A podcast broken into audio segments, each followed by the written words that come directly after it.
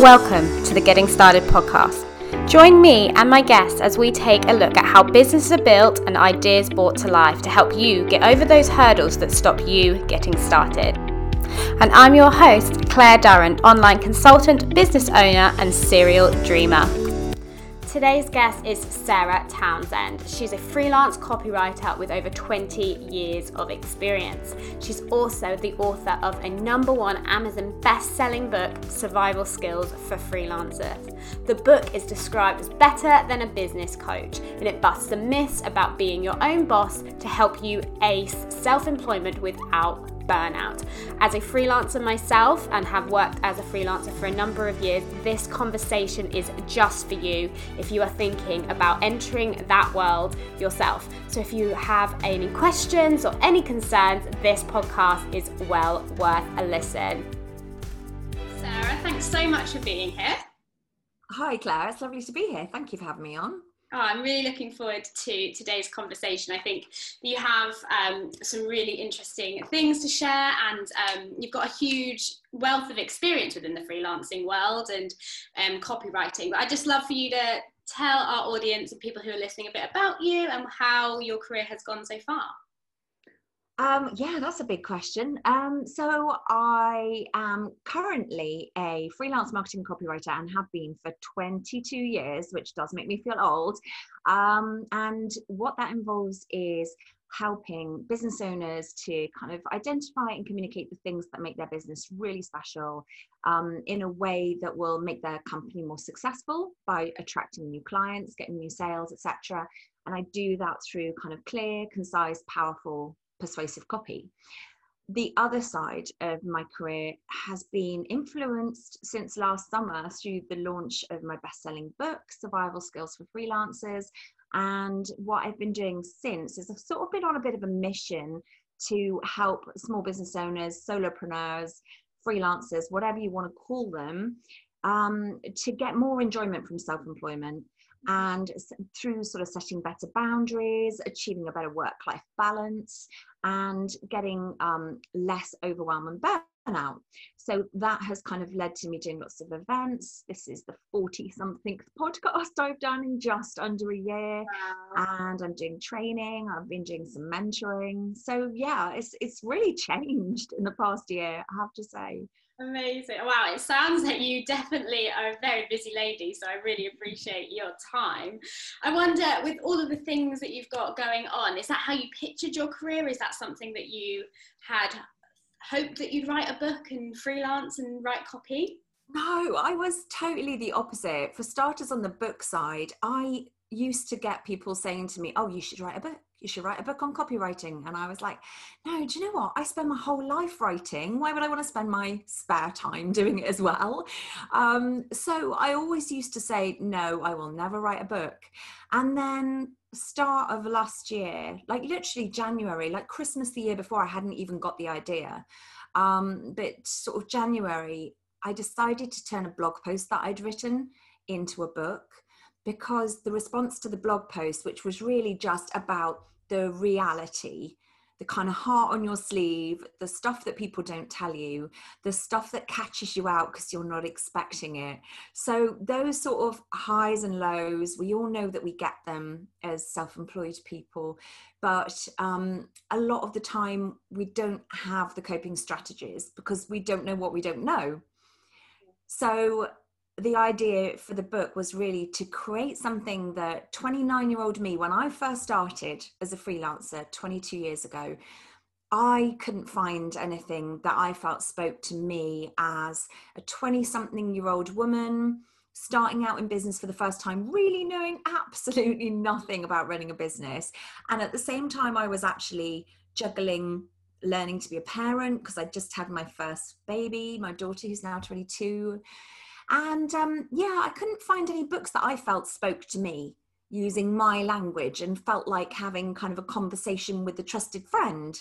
So um, that's what I set out to do. And if you actually read any of the 300 plus reviews that people have kindly left on Amazon, that feels like what I've achieved because there's a lot of there's a lot of uh, I get a lot of feedback saying, "Oh, it felt like you were inside my head."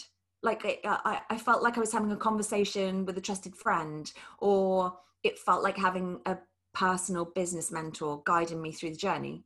So that was really important for me. But no, I certainly didn't anticipate that that was going to happen. It was never on my radar.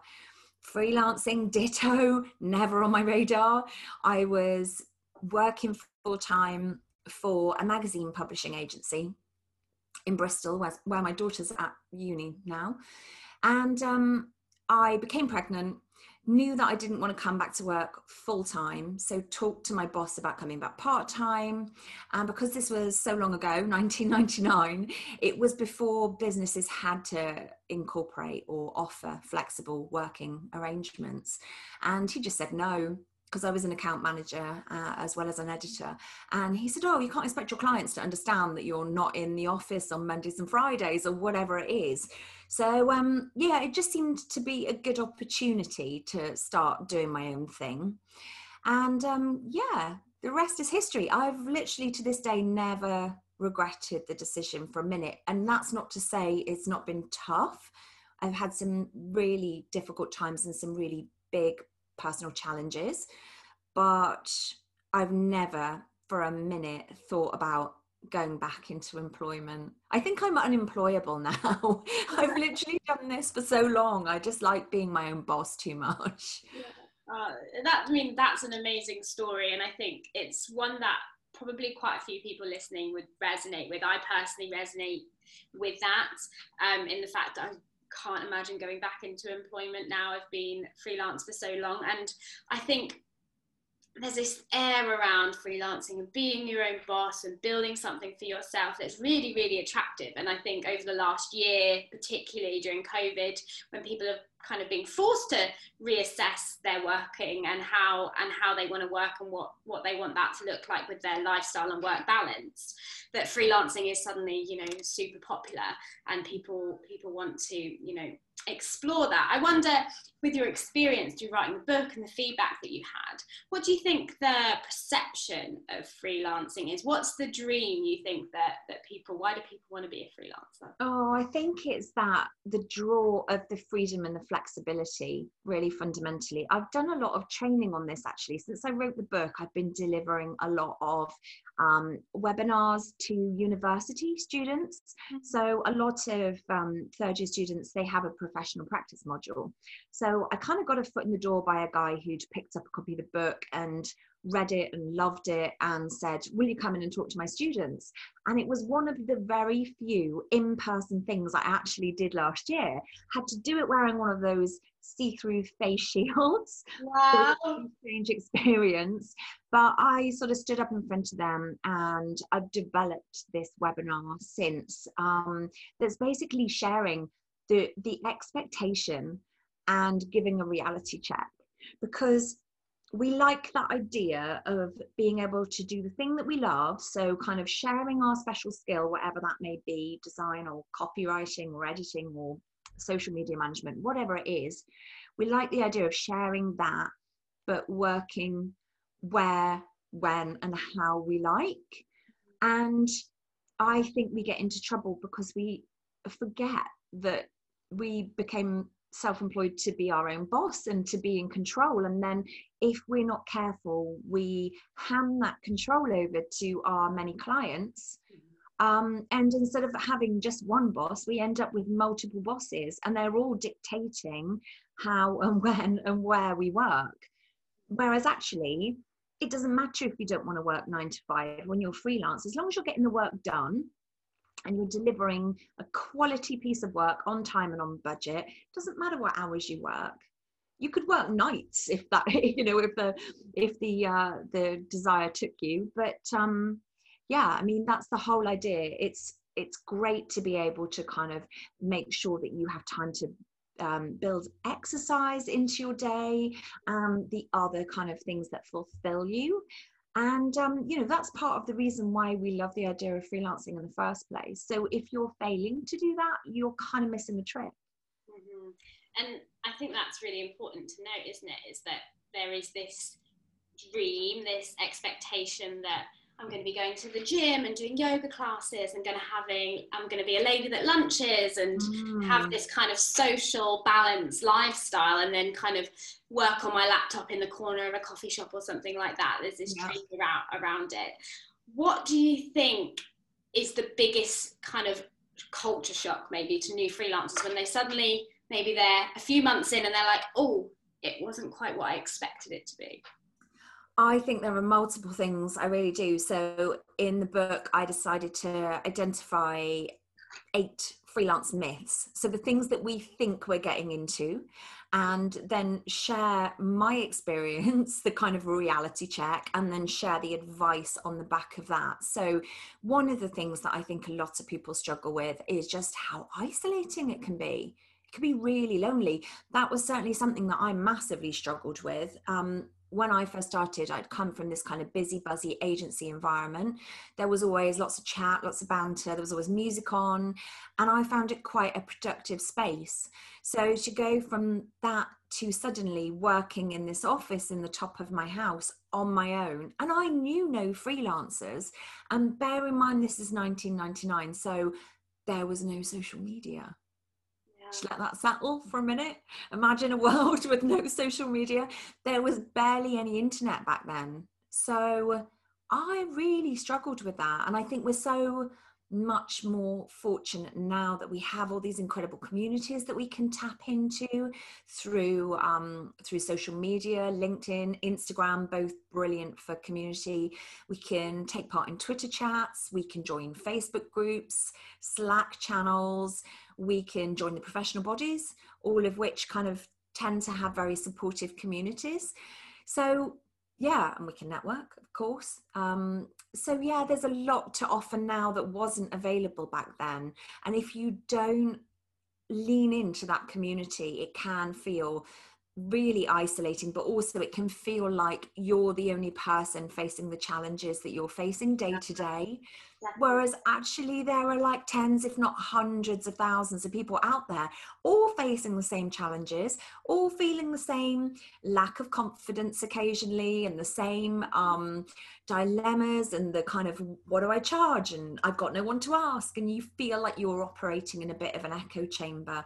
You, you can't do it alone, however introverted you are or self reliant. Like I'm extremely self reliant, but I need my community. I think we all do community is so so huge and it's been that topic of isolation as kind of a, a solo business owner or a freelancer is huge. And i it was something that i really struggled with and really resonated with me when you were speaking was so when i first went freelance it was back in 2000 the end of 2014 and even then i don't feel like there was a supportive network. Yes linkedin existed. Mm. yes instagram existed with facebook groups whether I just wasn't aware of these support networks or, or they weren't quite functioning in the way they do today, I was so isolated. And I'd gone exactly the same as you from a busy agency environment, which I imagine most freelancers have worked agency side and then gone, oh, I could do this for myself, and then um, walked away and done, done it freelance. And it's a huge shock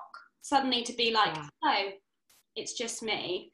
And there's yeah. no one to bounce ideas off. There's no one to kind of you know tap you on the back and say you did a good job today there's no one to you know yeah. encourage you when you know you haven't got paid on time or all of the struggles that um, that come with mm. freelancing it can be hugely isolating and it was a real struggle so i think you know what you're saying and it sounds like the book is offers some really good advice to to how how people can navigate that because it is such a challenge yeah, well, I, I wanted to kind of reflect that really and make the community at the hub of the book. So I actually interviewed over 100 freelancers um, in the process of writing the book and um, i'm including uh, quotes advice and sort of mini case studies throughout the book. So it's not just my voice and my experience that you're benefiting from. You're actually getting 20 years of experience from me plus you know quotes and advice from over 100 freelancers of all sorts of different industries and all sorts of different experience levels and and skill sets. So um yeah i think by building the community in. I mean for starters it's chapter 1 it's like um you know going solo doesn't mean going it alone. I think that's the mistake that a lot of people make is thinking oh i've got to do this on my own but actually you really don't.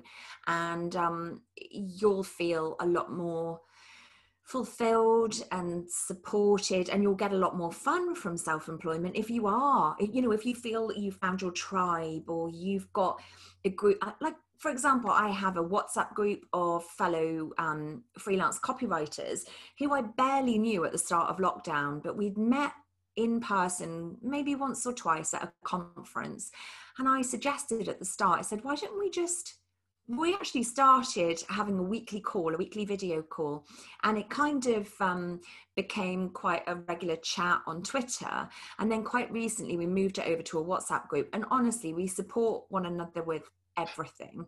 Like a couple of them have got small children um, a couple of us have uni age children and you know same just bigger children bigger problems mm-hmm. um, so you know we're not just supporting one another through the work stuff but the stuff that actually impacts your day whether you want it to or not because yeah. we, we're not robots we can't switch off that peripheral you know the all important home stuff and family stuff. We can't switch that off when we go into work. It's part of us and we are our business. So if we're not taking care of ourselves and prioritizing the need to talk to others and the need to kind of normalize that feeling of isolation and loneliness, it's it's just a lot harder. Yeah. You struggle a lot more without it absolutely community however you you find it and there's some great examples there of where people if, if they're feeling lonely could find them through facebook through events eventually when when we can do them a bit more face to face linkedin twitter all of those places which is really useful and it's you know definitely a challenge. I wonder in your journey as a freelancer um, and in your career what other challenges you've faced and how you've overcome them um, well, personally, I've always struggled with um, my own mental health and anxiety issues, and kind of, you know, ups and downs throughout my life, really. So, for me, probably the first 10 years and this is why i think it's really important for me to have written a book about this because the, the, first sort of 10 12 15 years i was rubbish at the stuff in the book. And i don't want other people to go through those same challenges without feeling that they have that support. Because i feel that i kind of created a successful freelance career with like no help no guidance really. Um, I'm somebody that was never able to ask for help in any area of my life. I used to see needing to ask for help as a weakness, but I've since realized that actually it is a strength because trying to do everything for yourself is the fast train to burnout. And burnout and overwhelm and stress are so common in the freelance world. So um yeah, when I was back when I was still married, I I just used to find I was kind of always on. So the whole idea of me going freelance was so that I could just do two to three days a week to begin with when my kids were little but I could never really switch off. So I didn't have boundaries. I would always feel like, oh my God, I've got to check my email. I've got to check my email because what if a client doesn't know I don't work Wednesdays or whatever, and and they're trying to get hold of me. And um, I didn't realize that it was actually okay for me to set the terms. And actually, when you start doing that, not only do you start, you know, you are you're just transforming things. It's a game changer. When you start realizing you can say no to the work that doesn't satisfy and fulfill you or doesn't feel right for whatever reason, you perhaps tuning into your gut and thinking, mm, something about this client just doesn't sit right with me. I don't think I've necessarily got the skills for this project. It's okay to say no. And I never realized that. So I would take things on that were perhaps too big for me at the time or um, I'd be already overbooked. And then I'd, you know, a client would say, Oh, can you do this project for us? We need it this week. And I'd go, Oh, oh yeah. And then I'd end up working all the hours. And that's not, that's not a fulfilling freelance career. So um, I know it's such a common problem with really everybody who works for themselves has the temptation to do that from time to time. So in the book, I really wanted to kind of go over the things that you can do to avoid going through those challenges. Mm-hmm. Yeah, Would you um, mind sharing kind of maybe a top one or two kind of tips that you would say to somebody who's maybe feeling a little bit like overwhelmed or they're struggling to say no or put those boundaries in? Um, yeah, which shall I go for? Um, well, I do quite a lot of talks and events about setting boundaries. And um, I kind of cover maybe six tips, I think. And I've recently written a blog about it, haven't I? I've been writing so many more blogs lately that I've actually kind of lost track of what I've done and what's just still in my head. Mm. I don't know if you can relate to that. Um, but yeah, things like um, really straightforward stuff, but really practical, straightforward tips like um, using the Pomodoro technique for productivity. So um, if you're not, oh, I, I, actually bought myself a little prop the other day. I bought myself a tomato shaped timer because I'm always talking about the tomato and how a tomato is your secret productivity weapon. Um, so the idea is that you break your day or part of your day down into chunks of time and you focus without any distractions for 25 minutes at a time. And then when the timer goes off, don't have to use one of these. You can get an app on your phone or just use the timer on your phone. But when the timer goes off, um, take a five minute break and just make sure that you get up away from your desk. Just maybe you just go downstairs, stick the kettle on, do some stretches, just like loosen up.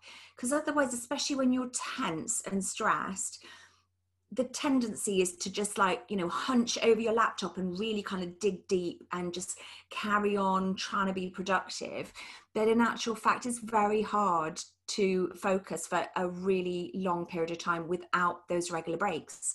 And it feels a bit like a paradox but the breaks do make you more productive and they do make you more focused. So um, yeah look up the pomodoro technique and consider um, using that.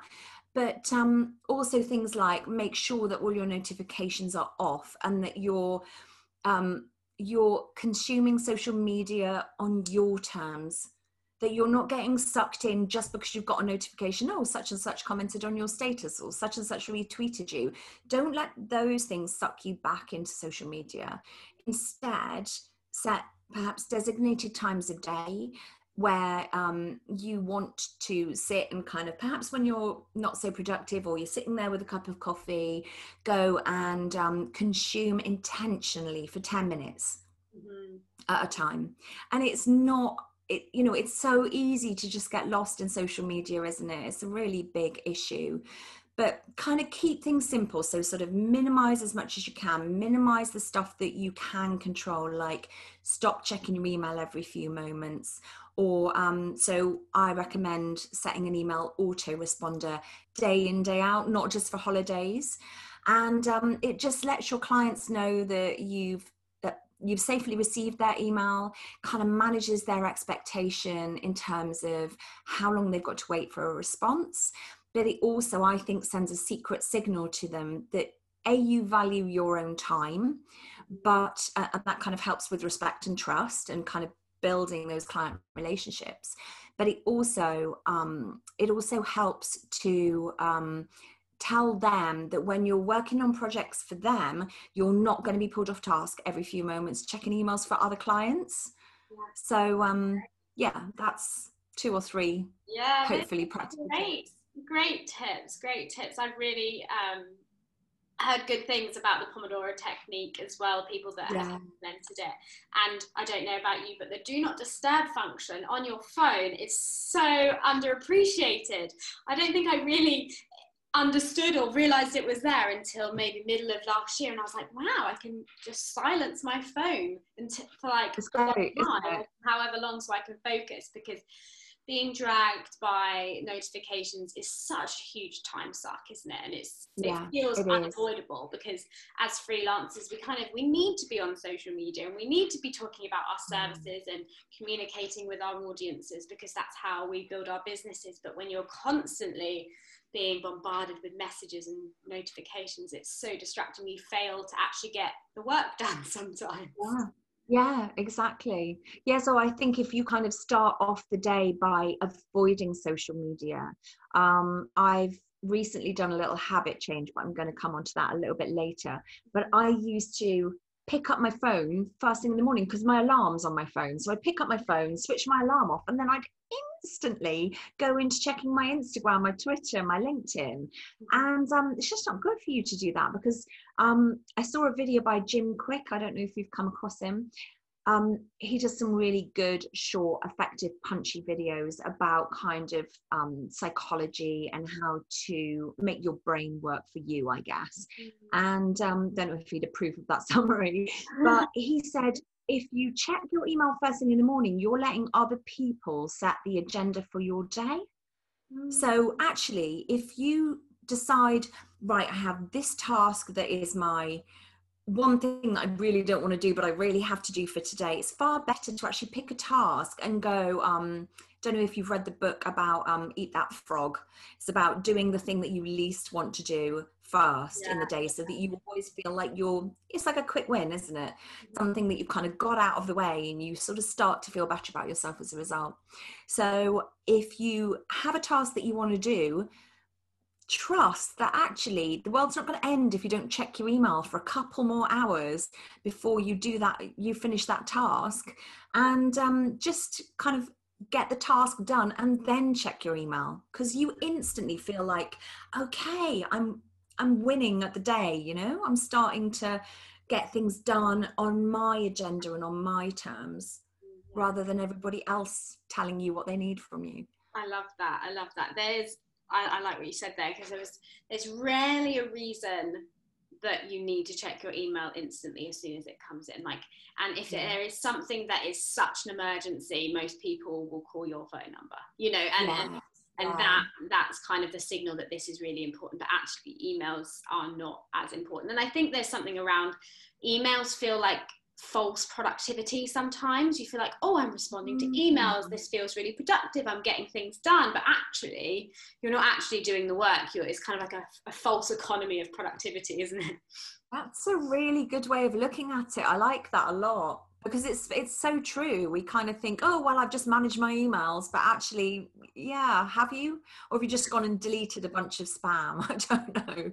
Not necessarily the best use of produ- productive time to know. Yeah, no i think i when i worked in agencies and and if you've got experience in agencies you know your inbox fills up. As soon as you clear it it's full again. And it's constant yeah. client emails and internal emails. It's an absolute nightmare. I started mm. just closing down outlook. And i'd open it in the morning and i'd open it after lunch. And then I'd trust yes. that if anything was really that urgent, that everyone knew what my phone number was and that they'd call yeah. me or that you know they, yeah. find a way to get in touch with me if it was that urgent because most things can wait five three, exactly five that and i think i think by um the idea of um i've just realized my garage my garage have my car today and they're trying to phone me about oh. needing to deliver it back and i can't answer um i'll just have to wait um but yeah with the thing with the autoresponder i always say um Thanks for getting in touch. I check my emails just a couple of times a day while I focus on writing hardworking copy for my clients. I'll get back to you soon, but if it's urgent, feel free to call the mobile. And nobody ever does. Yeah. It never is urgent, is it? You know, especially, I mean, in certain fields, yes, obviously it would be, but I'm not saving lives. I'm uh, I'm writing marketing materials. So, yeah, yeah bit of a different. Some, I love that. Somebody um, at my agency, she used to say, um, because I, I, work in social media and have done for a while, it's like we're doing social media, we're not packing parachutes. Like no one's gonna die if we don't tweet on time. No yeah. one's gonna die yeah. if this. I like that. Like it's it's kind of holding it in intention and holding everything in context, which is so hard, particularly like going back to being isolated and being like your whole world is that one task or those three tasks that you need to get done um, and you've kind of got no no sense of what reality actually is and actually some things aren't, aren't yeah. as big as they feel they are. That's really um, really awesome. And then so imagine the people listening are kind of either first first few months of being a freelancer or they're considering leaving their job or changing what they're doing and going freelancer. As um, freelancing the number one thing is kind of you know well you need clients you need to have a bit of money coming in and, and some work to do how would you kind of recommend finding new opportunities or how people can go about finding clients Um, yeah, that's like the perennial question, isn't it? Really, that's kind of the biggest challenge when first people start out, or one of the biggest challenges. But um, I think what a lot of people underestimate, and this comes back to what we were already saying about community, the more connections you have, the more potential there is for you to turn strangers into friends, into clients. Mm. And one thing that I talk about a lot is the importance of curiosity. And the reason being that um, we're all pretty good now at kind of defining our customer avatars or our customer profiles or whatever you want to call them. But what that sometimes means is that when you meet somebody, whether it's online or at a face to face event, it's quite easy to scan the room. Imagine you know you're in a networking event in kind of real life. To scan the room and go yeah do you know what? There's not really i can't see my dream client here. And it's quite easy to quickly disengage from that situation. But in actual fact if you keep an open mind and you show a genuine a genuine interest in the other person and their business it's that it's like that maya angelou quote people will forget what you said people will forget what you did but people will never forget how you made them feel. I love that quote. Um, and if you kind of focus on the other person obviously you've got to tell them a little bit about what you do and why you're there but rather than being salesy a lot of people don't like the idea of being salesy anyway. yeah but even if that person to you doesn't appear to be somebody who's a potential dream client, you don't know who they're married to. You don't know who they're related to. You don't know who they go to the pub with or play golf with or whatever. Mm-hmm. So always keep an open mind and see like the potential in every single connection because it is all about doesn't matter whether you're B2B or B2C, it should all be, and I didn't make this up, obviously, but it should be H to H. It's human to human. Yeah. You're a person and you want to solve a problem for another person. And that's ultimately what it comes down to. Mm-hmm. So, um, yeah, if, if you can keep an open mind and really nurture your network, nurture, grow your network. But another thing that a lot of people don't do enough of is actually just you have to have the confidence to kind of put yourself out there because if people don't know that you exist as a business mm-hmm. then how are they going to buy from you you have to make it easy to buy from them but without going down the salesy route because nobody wants to buy from somebody going oh pick me pick me you know let me manage your social media let me design your website whatever it is it's all about think why should i? Why should i work with someone if i don't know them? So you have to put in the groundwork first. You have to be prepared to um, to build the relationships and to put yourself out there and to appear as an expert in your field someone who's generous with their advice someone who's wise someone who's friendly above all. Because people don't always pick the person who's best at the job. They pick the person they like and they want to work with. Definitely, I, I, I, agree with all of that, and I speak to lots of people and do a lot of training in personal branding, particularly on on LinkedIn, and that's what it's all about. Yes, it's about you know creating content and sharing case studies of what you're doing and proving that you're really good at what you're doing but the, the other side of that coin is that you need to be engaging and commenting on other people's and showing a real interest in what other people yes. are doing and you know giving advice where it's needed or you know showing up and congratulating people where where that's due and and just being part of that community rather than just trying to take from that community and I yes exactly remember that everyone's favorite subject to talk about is themselves. So if yeah. you ask people about themselves and you indulge that, because everybody like, likes t- telling people what they're up to, you know, even if you have to tease yeah. it out of them, they love it. So the more you can kind of ask them how they're doing, you know, remember key dates that are important to clients. You know, maybe it's a client's business birthday or their anniversary. Those small things really help you develop those relationships and become memorable and that's the main thing because they might not need you today but they might need you next week next month next year and you want to be remembered yeah. then by what you do today so i think it's just important to yeah. not just not just take and be looking there looking for for all the all the work it's looking to build those networks and just trusting trusting that process That's the process. Yeah, yeah, I really believe in that. Um, and I think you you articulated that perfectly just then because I think it is all about you. You can't be impatient, and also you can't fake that that interest. It has to be genuine because if you are kind of faking it and you're kind of thinking, "What's in this for me?" You know, "Ooh, can I can I get something out of it?"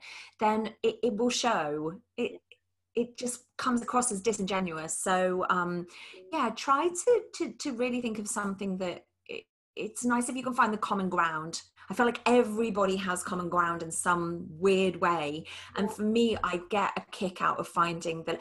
I, I, I um, met a guy through LinkedIn well over a, no no no probably about a year ago now um, a guy called Craig Allen. And um, yesterday through some strange twist of fate we ended up having a Zoom call. And um, he was talking really randomly about um, what they call in Scotland where he's based the punching trees. And I went I know the trees I said I I known to go round um, the arboretum that is relatively near where I live and punch the wrong tree. And like, I wouldn't recommend it. But there are these um, giant sequoia trees uh, that have this really soft, spongy bark. And it was kind of like, oh, wow, you know, I'm a, a total nature nerd. And it was just so nice to kind of talk to somebody. It wasn't anything to do with business. And I think that makes him memorable in my mind and hopefully me memorable in his because it's like, oh yes, Sarah, the punching tree. yeah, exactly. And you just don't know where those types of connections and those little hooks will take you or lead you. I, I, I mean, 90% of my my clients and my work freelance comes from someone who's referred me or somebody who's seen something that I've done or had a conversation with me five years ago or or something like that. And and it is all about finding those hooks finding those ways to be memorable and really and really making that network work for you isn't it? So i'm i love podcasts and reading and and and learning new things. I think that's a really important part. You talked about being curious and i think that's a really lovely way of putting it. As a freelancer we always have to be curious and, and learning and expanding our thinking. I wonder could you share with us something you've read recently, a podcast or something that's kind of inspired you or stuck with you? Oh gosh. Um, I listen to a lot of podcasts, but because I feel like because I'm always kind of thinking, oh, who else can I get to know so I can share my own advice? I I have a really bad habit of kind of only listening to like one or two or three episodes and then I kind of forget to go back and listen to them. So I'm probably the worst person for that. There's one that I really enjoy just because it's just they're so funny. Steve Folland and um, Frankie uh, Tortora, um, who do doing it for the kids podcast. That's just brilliant. It's about freelance life for parents. Um, it's short. It's just funny. They're just crazy. I just love it. Um, so I'd recommend that one. But in terms of books, I find it really hard to narrow down because, um, especially this year. So I reckon last year, the year before, I probably read no more than half a dozen books in the entire year. And this year, I just decided, coming back to what we were talking about earlier on about trying to get me out of the habit of picking up the phone and getting sucked into email and sucked into social first thing. Um, my partner and I decided at the start of the year that we would try reading for half an hour at the start and end of every day. And I'm currently reading the 29th book this oh, year. Wow. And I rate them all. I keep I'm such a nerd. I I keep a list of all the books I've read and I give them a mark out of 10. So I've just read so many books. I find it really hard without looking at my list to remember what I've read and when and what I thought about it. Um, so at the moment I'll give the book I'm currently reading a, a quick shout out in case anybody um, who's listening is kind of working in the copy side of things, but a book called Copywriting Is by Andrew Boulton, which is kind of month, two months old only, so it's pretty new. It's just brilliant. It's not a manual for how to how to write, but it's kind of more a celebration of the craft of writing. And it's just he writes brilliantly. He makes me feel totally inadequate as a writer.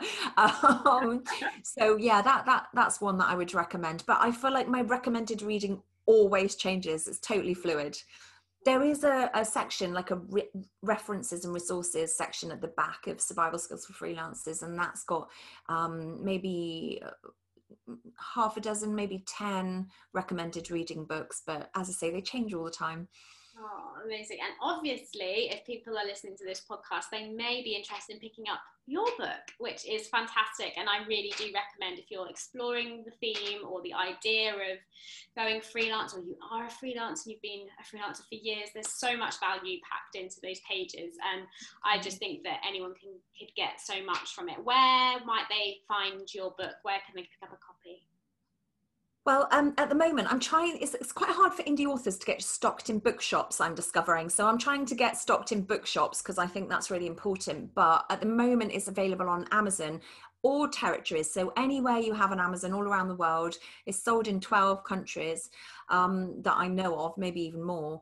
Um, so you can get it on Amazon in paperback, Kindle, and the audiobook version may be live by the time this podcast goes live because it's been uploaded and it's just waiting for them to just do the quality checks and whatever. So if you you've got Audible, then you can listen to it hopefully.